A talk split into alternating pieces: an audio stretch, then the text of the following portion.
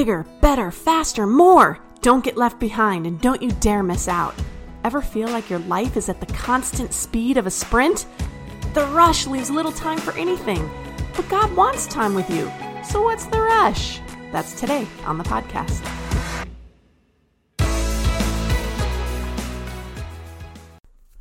Hey, this is Marisa from the Tower Hill production team.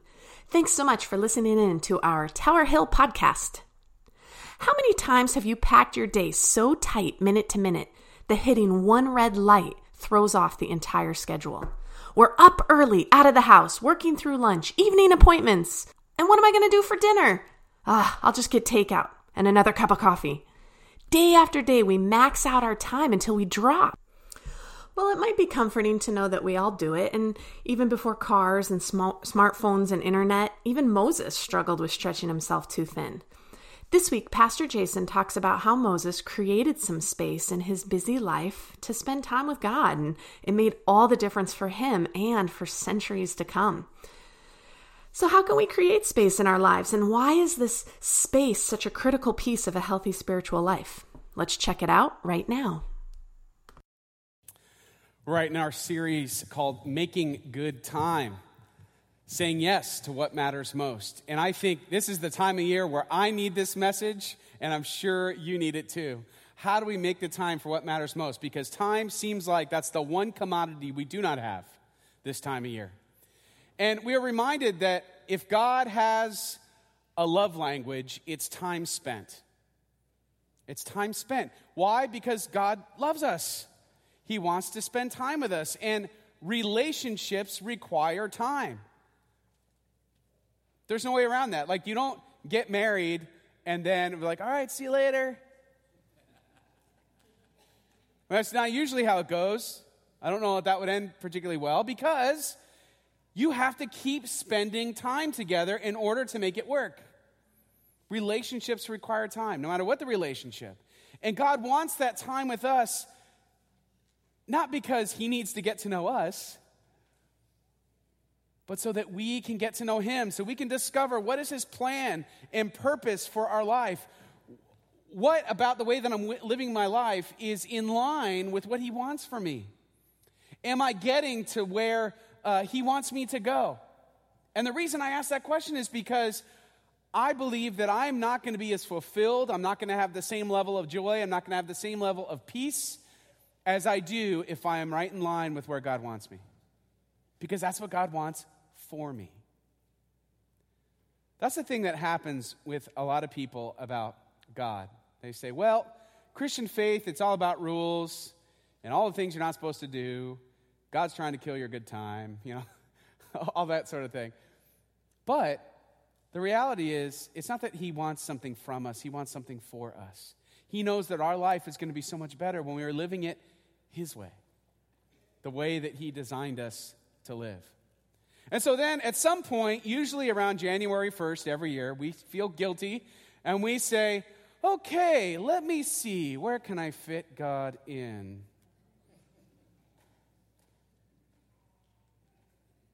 And we're like, whoa, what happened? How in the world am I going to fit God into this busy life that I have? And those of you, you have young kids, you're living this right now, you're living this in school.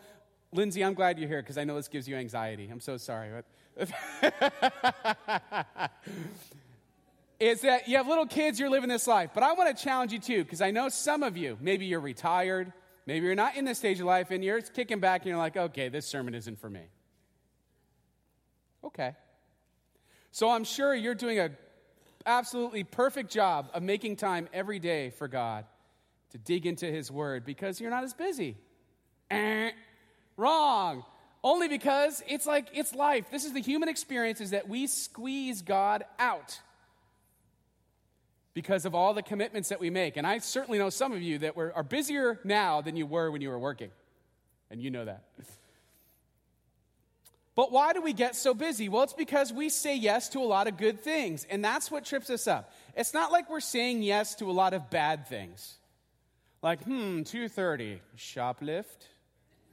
Like, that's not usually how our calendar fills up. We're thinking, um, well, we got this good thing and this good thing, and we pile up all these good things, but the danger is we're missing the most important thing in our life. The danger is, is that we squeeze out what God wants for us because sometimes we fail to make time for the right things. And whenever this happens, we will start to experience personal, emotional, spiritual breakdown. Even though we've committed our lives to all these good things, we will crash at some point.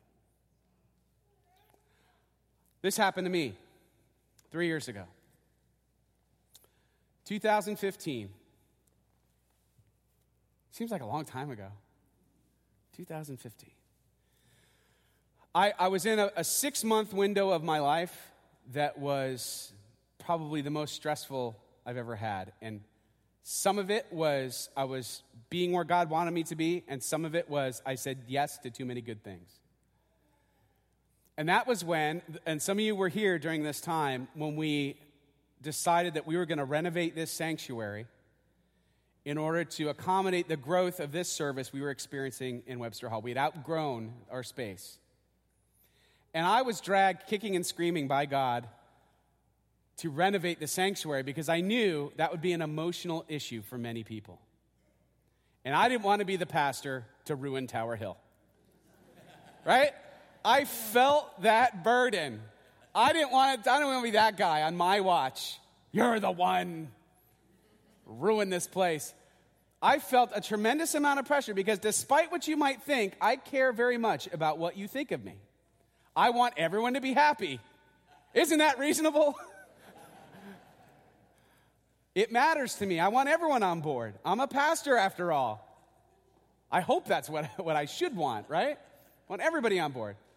But it was a very stressful time. If you were here during that time, you know we had a lot of town hall meetings and we had a lot of uh, presentations and discussions, and there was so much that happened behind the scenes with the elders, with trying to work together because uh, there's no lone rangers in Presbyterian churches. Pastors work with the elders. That's why the elders are so important.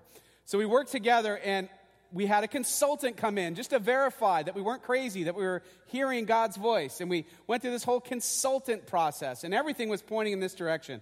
But it created a lot of pressure. I, I certainly felt a lot of pressure. Now, I do believe God put me there for that time to do just what I did. But then I, I was dumb.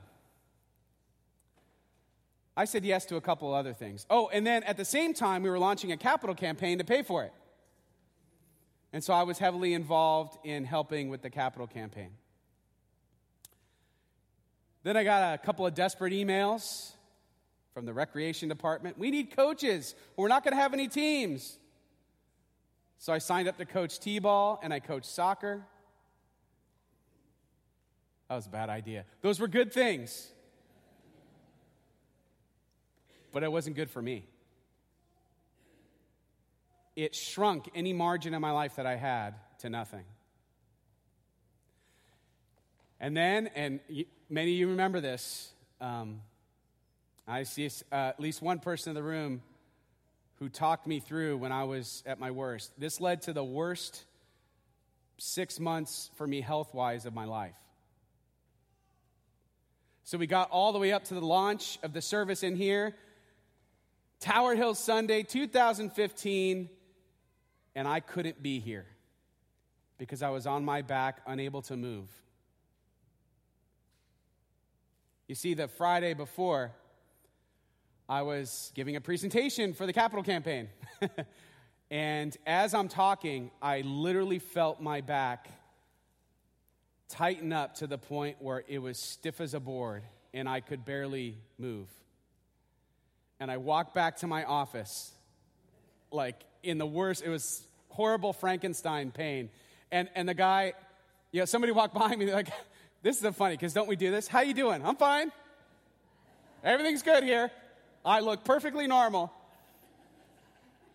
I was able to get into my car and get home, which took a long time. And I got into the house and I had to lay on the floor. I couldn't move. And I had some really wonderful friends here who talked to me on the phone and said, okay, I've had back issues like this before, try this, this, and this. And I had another person physically drive me to physical therapy. Uh, And uh, my physical therapist, who's also a, a member of the church, said that they hadn't seen many worse cases than mine when I walked in. I think there is a spiritual version of this that we all face where we have no more margin left in our lives to spend that time listening to God.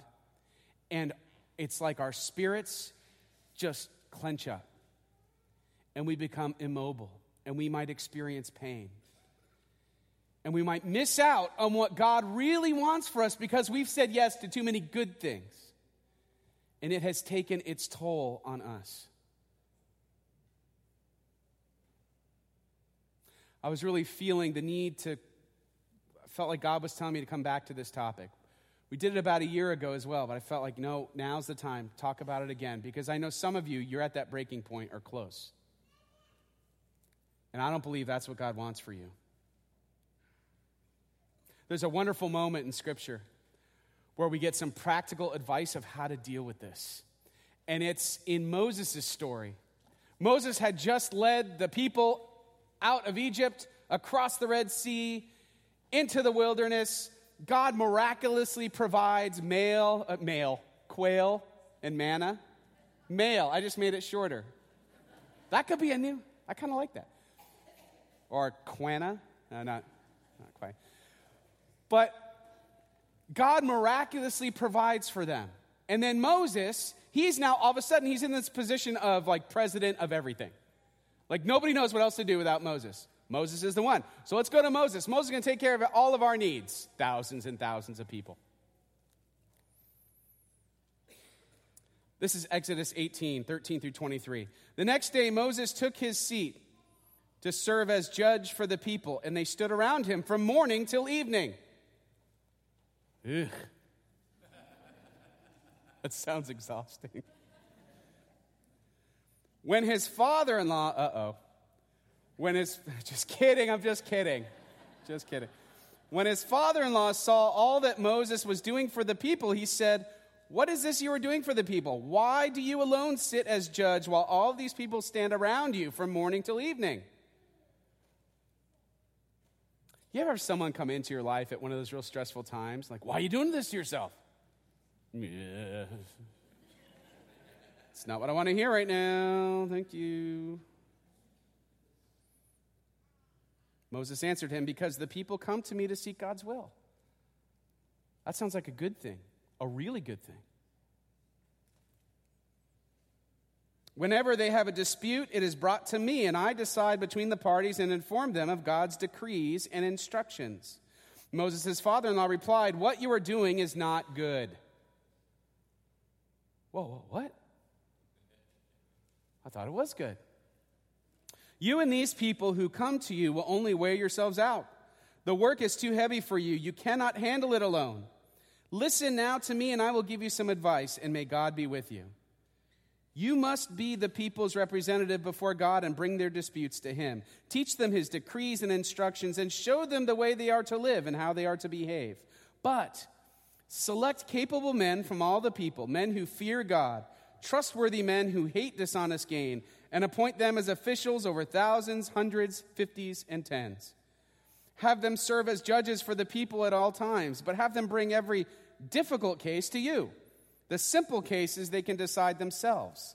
That will make your load lighter because they will share it with you. If you do this and God so commands, you will be able to stand the strain, and all these people will go home satisfied. Words of wisdom from Jethro. What you are doing is not good. You can't say yes to every good thing, but you can accomplish the most important thing by sharing the work with others. Because here's the important part Moses needed margin. That was great timing. Moses needed margin. I find it no coincidence and actually pretty amazing. The very next thing that happens in Exodus, Moses goes to Mount Sinai to hear from God. That's where he gets the Ten Commandments. one of the most important moments in all of God's people the delivery of the covenant. And I wonder would Moses had ever made it to Mount Sinai if he would have filled his life with the good things and not had any time for anything else? In other words, in order for him to get where all of us needed to go, in order to get to hear from God and to go to Mount Sinai, he needed to say no to some things that were good. Otherwise, he wouldn't have the time for what mattered most that time that he needed with God.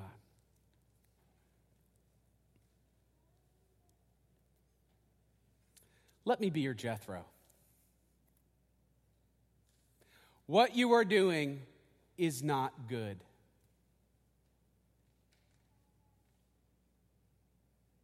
And you have permission to be my Jethro. We need to help each other so that our lives aren't just filled with busyness where we're just reacting all the time, but it's we're making sure that we have enough margin to be communicating with God when we need to on a regular basis so that we can hear His plan for our life. The truth is, you need margin in order to go where God wants you to go. You need margin to go to your Mount Sinai. You need margin to hear from God and receive what He wants to give you. And there's good news in all of this is that I don't think it can take a lot of time in your day to make this happen. We'll get to that. Because margin is intentional. Here's why you need margin in your life. Here's why we all need it. I feel like it's like playing Marco Polo in the pool. If you're not familiar with that game, I don't know what to do. That's like the most universal game. All right, Marco Polo. Which, by the way, I, I was reading a little bit online about the origin of that game. I knew it was true because I read it online. And uh, it's weird. It's like a weird origin. Google it. It's kind of a fun little rabbit trail. Anyway, Marco Polo, you're in the pool. You have one person who's it with their eyes closed, they yell Marco. The people yell Polo, and you're supposed to find them by hearing their response. And I feel like listening to God is like a game of spiritual Marco Polo. But the problem is, our head is under the water, and we can't hear what he says back. Marco, because our lives are literally underwater. We have no margin, we have no room to hear what he says and to follow accordingly. You don't win that game if you yell Marco and just go underwater.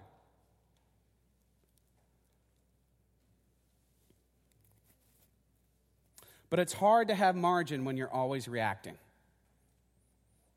You're just reacting to your life. I had someone uh, tell me, I had a good friend. We were talking about, you know, how busy we were. This is a fellow pastor and I were talking about how busy we were and everything else. And he said something to me that I needed to hear, but I didn't want to hear. He said, Who's responsible for your calendar? I knew he was going immediately when he asked that question. I'm like, ooh. Well, uh, he's like, no, no, no. I said, I am. I've allowed my schedule to be what it is. I've allowed it. So, who do I blame if I feel like I don't have enough time with God? Who do I ask to make a change? Because I can't I can't listen to God when I'm just reacting to my life. You, you know that. You've had the same thing. You're just reacting to life. There's not a whole lot else you can do. You're just reacting. So we need to be intentional about listening to God. Well, how can we be intentional? I, I've refrained so much from talking about football, but not today. because I see so many similarities in how uh, football training works in our spiritual lives. How can we make room for God in our everyday life? I feel like the two are so close. I even think for pastors, kind of like GMs, you know, like we're trying to get the most out of the people who God's brought to us. And uh, yeah, anyway. That's a little bit of a stretch, but you can see I'm passionate. But I think it's kind of like uh, when I was playing football, there are some things that happen that I feel like have some spiritual correlation.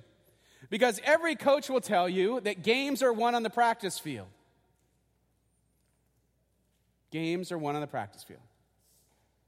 What do I mean by that? Well, you don't practice well, you don't get it all figured out, you're not going to be able to execute when it's time to play the game.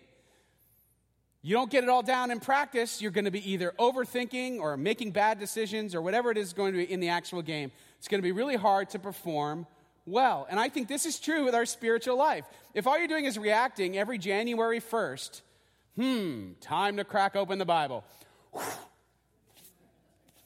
Genesis 1. How many people have read Genesis like 50 times? Never anything else, right? That's right. Because that's where everybody starts. Genesis 1, in the beginning. Genesis 30. Oh, I'll finish it tomorrow. Oh, uh, tomorrow, tomorrow, tomorrow. Oh, it's next year already. Funny how that happens. If I weren't a pastor, I'd be such a slacker, I'm telling you. I'm like forced. It's a good thing. All right.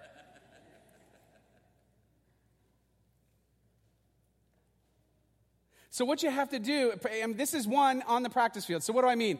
Is, well, the first thing is practice, the purpose of practice is, is part of it is to develop muscle memory. What do I mean? Well, you go, go through certain drills so that you get so good at that particular technique that you no longer have to think about the technique. You just simply go out and play, and your body is in the right position.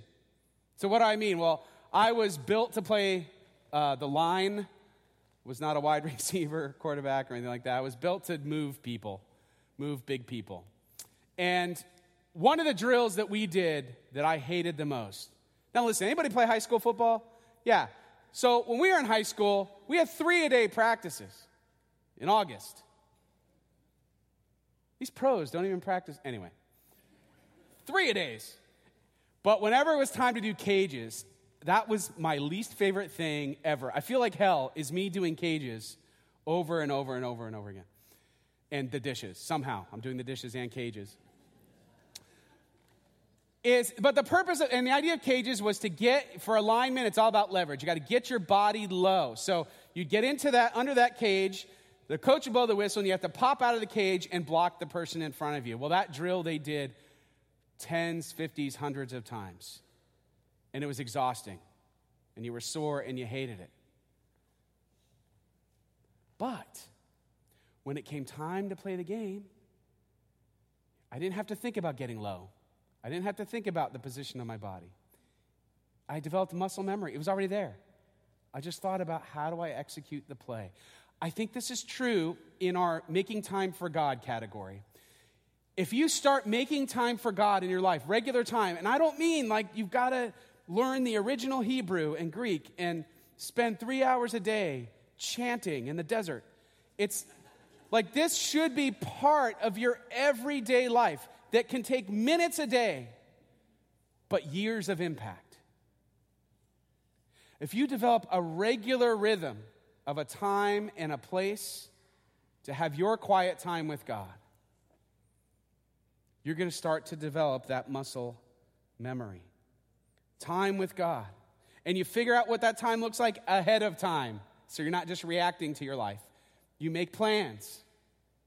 So let me share with you a ritual that I'm currently in to give you an idea of what I'm talking about.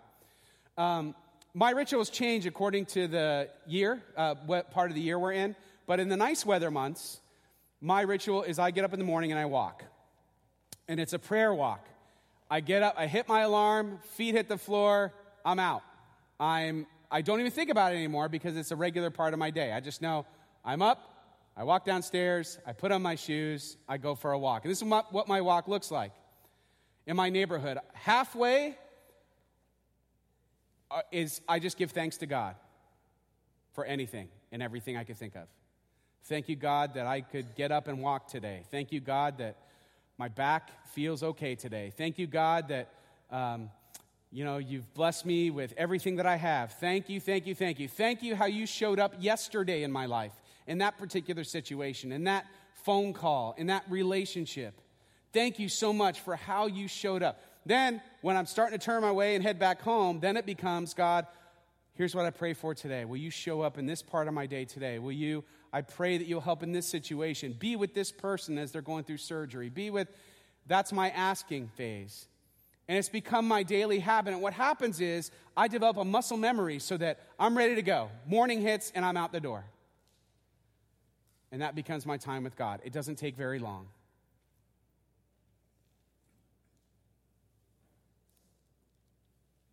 Then, once you have that regular time built into your muscle memory, you got to do something with it. You got to learn the playbook. You don't learn the playbook, you're not going to know what you're doing out there.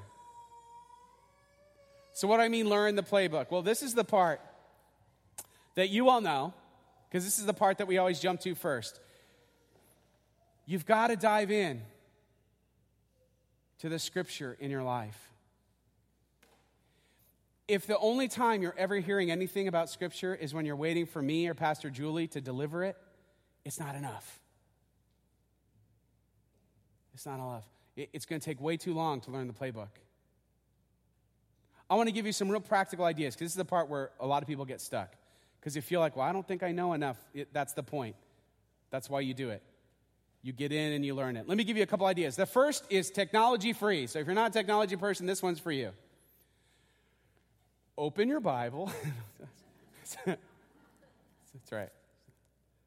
That was sort of a joke, but uh, open your Bible. But this is called the inductive Bible study method. If any of you ever did Bible study fellowship, they I know that they teach this method. You may have picked it up somewhere else.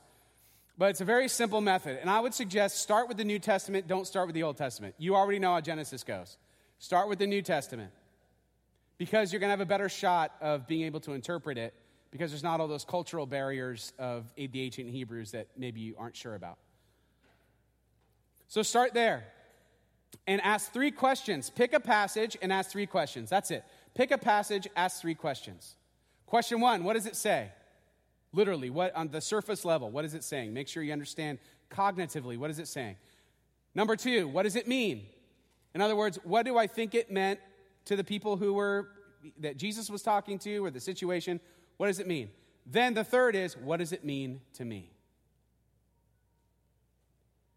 You will be amazed at how much you learn and how much you know and how much you could figure out on your own with those three questions.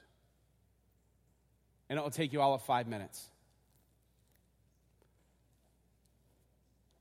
The next two are uh, technology examples. The first is many of you use and love the YouVersion Bible app. Uh, this is a free app that's available on all platforms. This thing is gold. If you don't know where to start, it has tons, tons of devotions that come up on your phone automatically. So you got it in your muscle memory that you're getting time with God. It literally just shows up and you read it, respond to it, watch a video, read a passage, whatever. It's got reading plans, it's got topical plans, it's got everything. It's fantastic. That's another option. Another option, too, is we do in this church, we do Facebook Bible studies from time to time. Now, if you go onto our Facebook page, uh, Tower Hill Church, you'll find the Tower Hill Bible Studies group. You could join that. And although right now, there's my, that was the morning cup of coffee. Hey! That's the sound effect I'm making there in that picture. Um, but the idea is uh, we'll go through 20 or sometimes 40 days and I create a devotional for you that's five minutes or less. It's got scripture, a story, and an application point for the day. Five minutes or less. So the next one's going to be in uh, November. We're going to do 20 days of thanks. And, uh, but until then, you could jump on there now because there are already 60 videos on there. There are two months worth of videos. You could go back and watch them and use that for your morning or whenever you can get to God. I do it in the morning to meet with God because I feel like I don't get to it if it doesn't happen in the morning. These are some practical ways that you can connect and you can learn. And you can start listening and learning the playbook. And then the third thing is what happens on the practice field is you start to identify what it takes to win.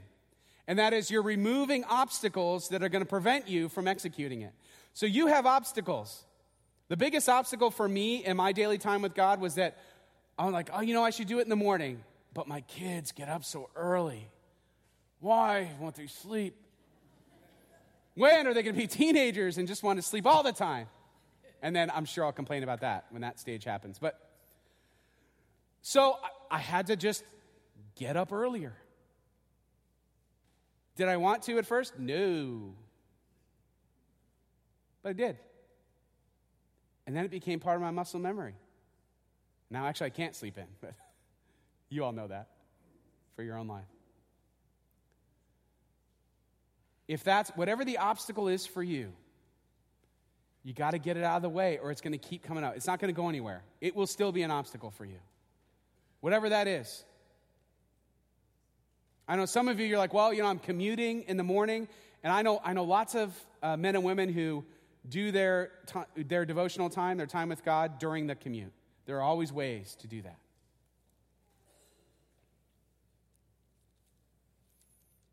If we don't make margin in our lives for God, we might miss our Mount Sinai. Relationships require time. God wants time with you. Why? Because He wants to give you the life that He's planned for you. He doesn't want you to be so stressed out with the things in your calendar that you crumble under its pressure. He wants you to live in freedom and joy, fulfillment and purpose, and faith, hope, and love. That's what God wants for you. Let's not stick our head underwater anymore. Let's be open to listen and make time for what matters most. Amen.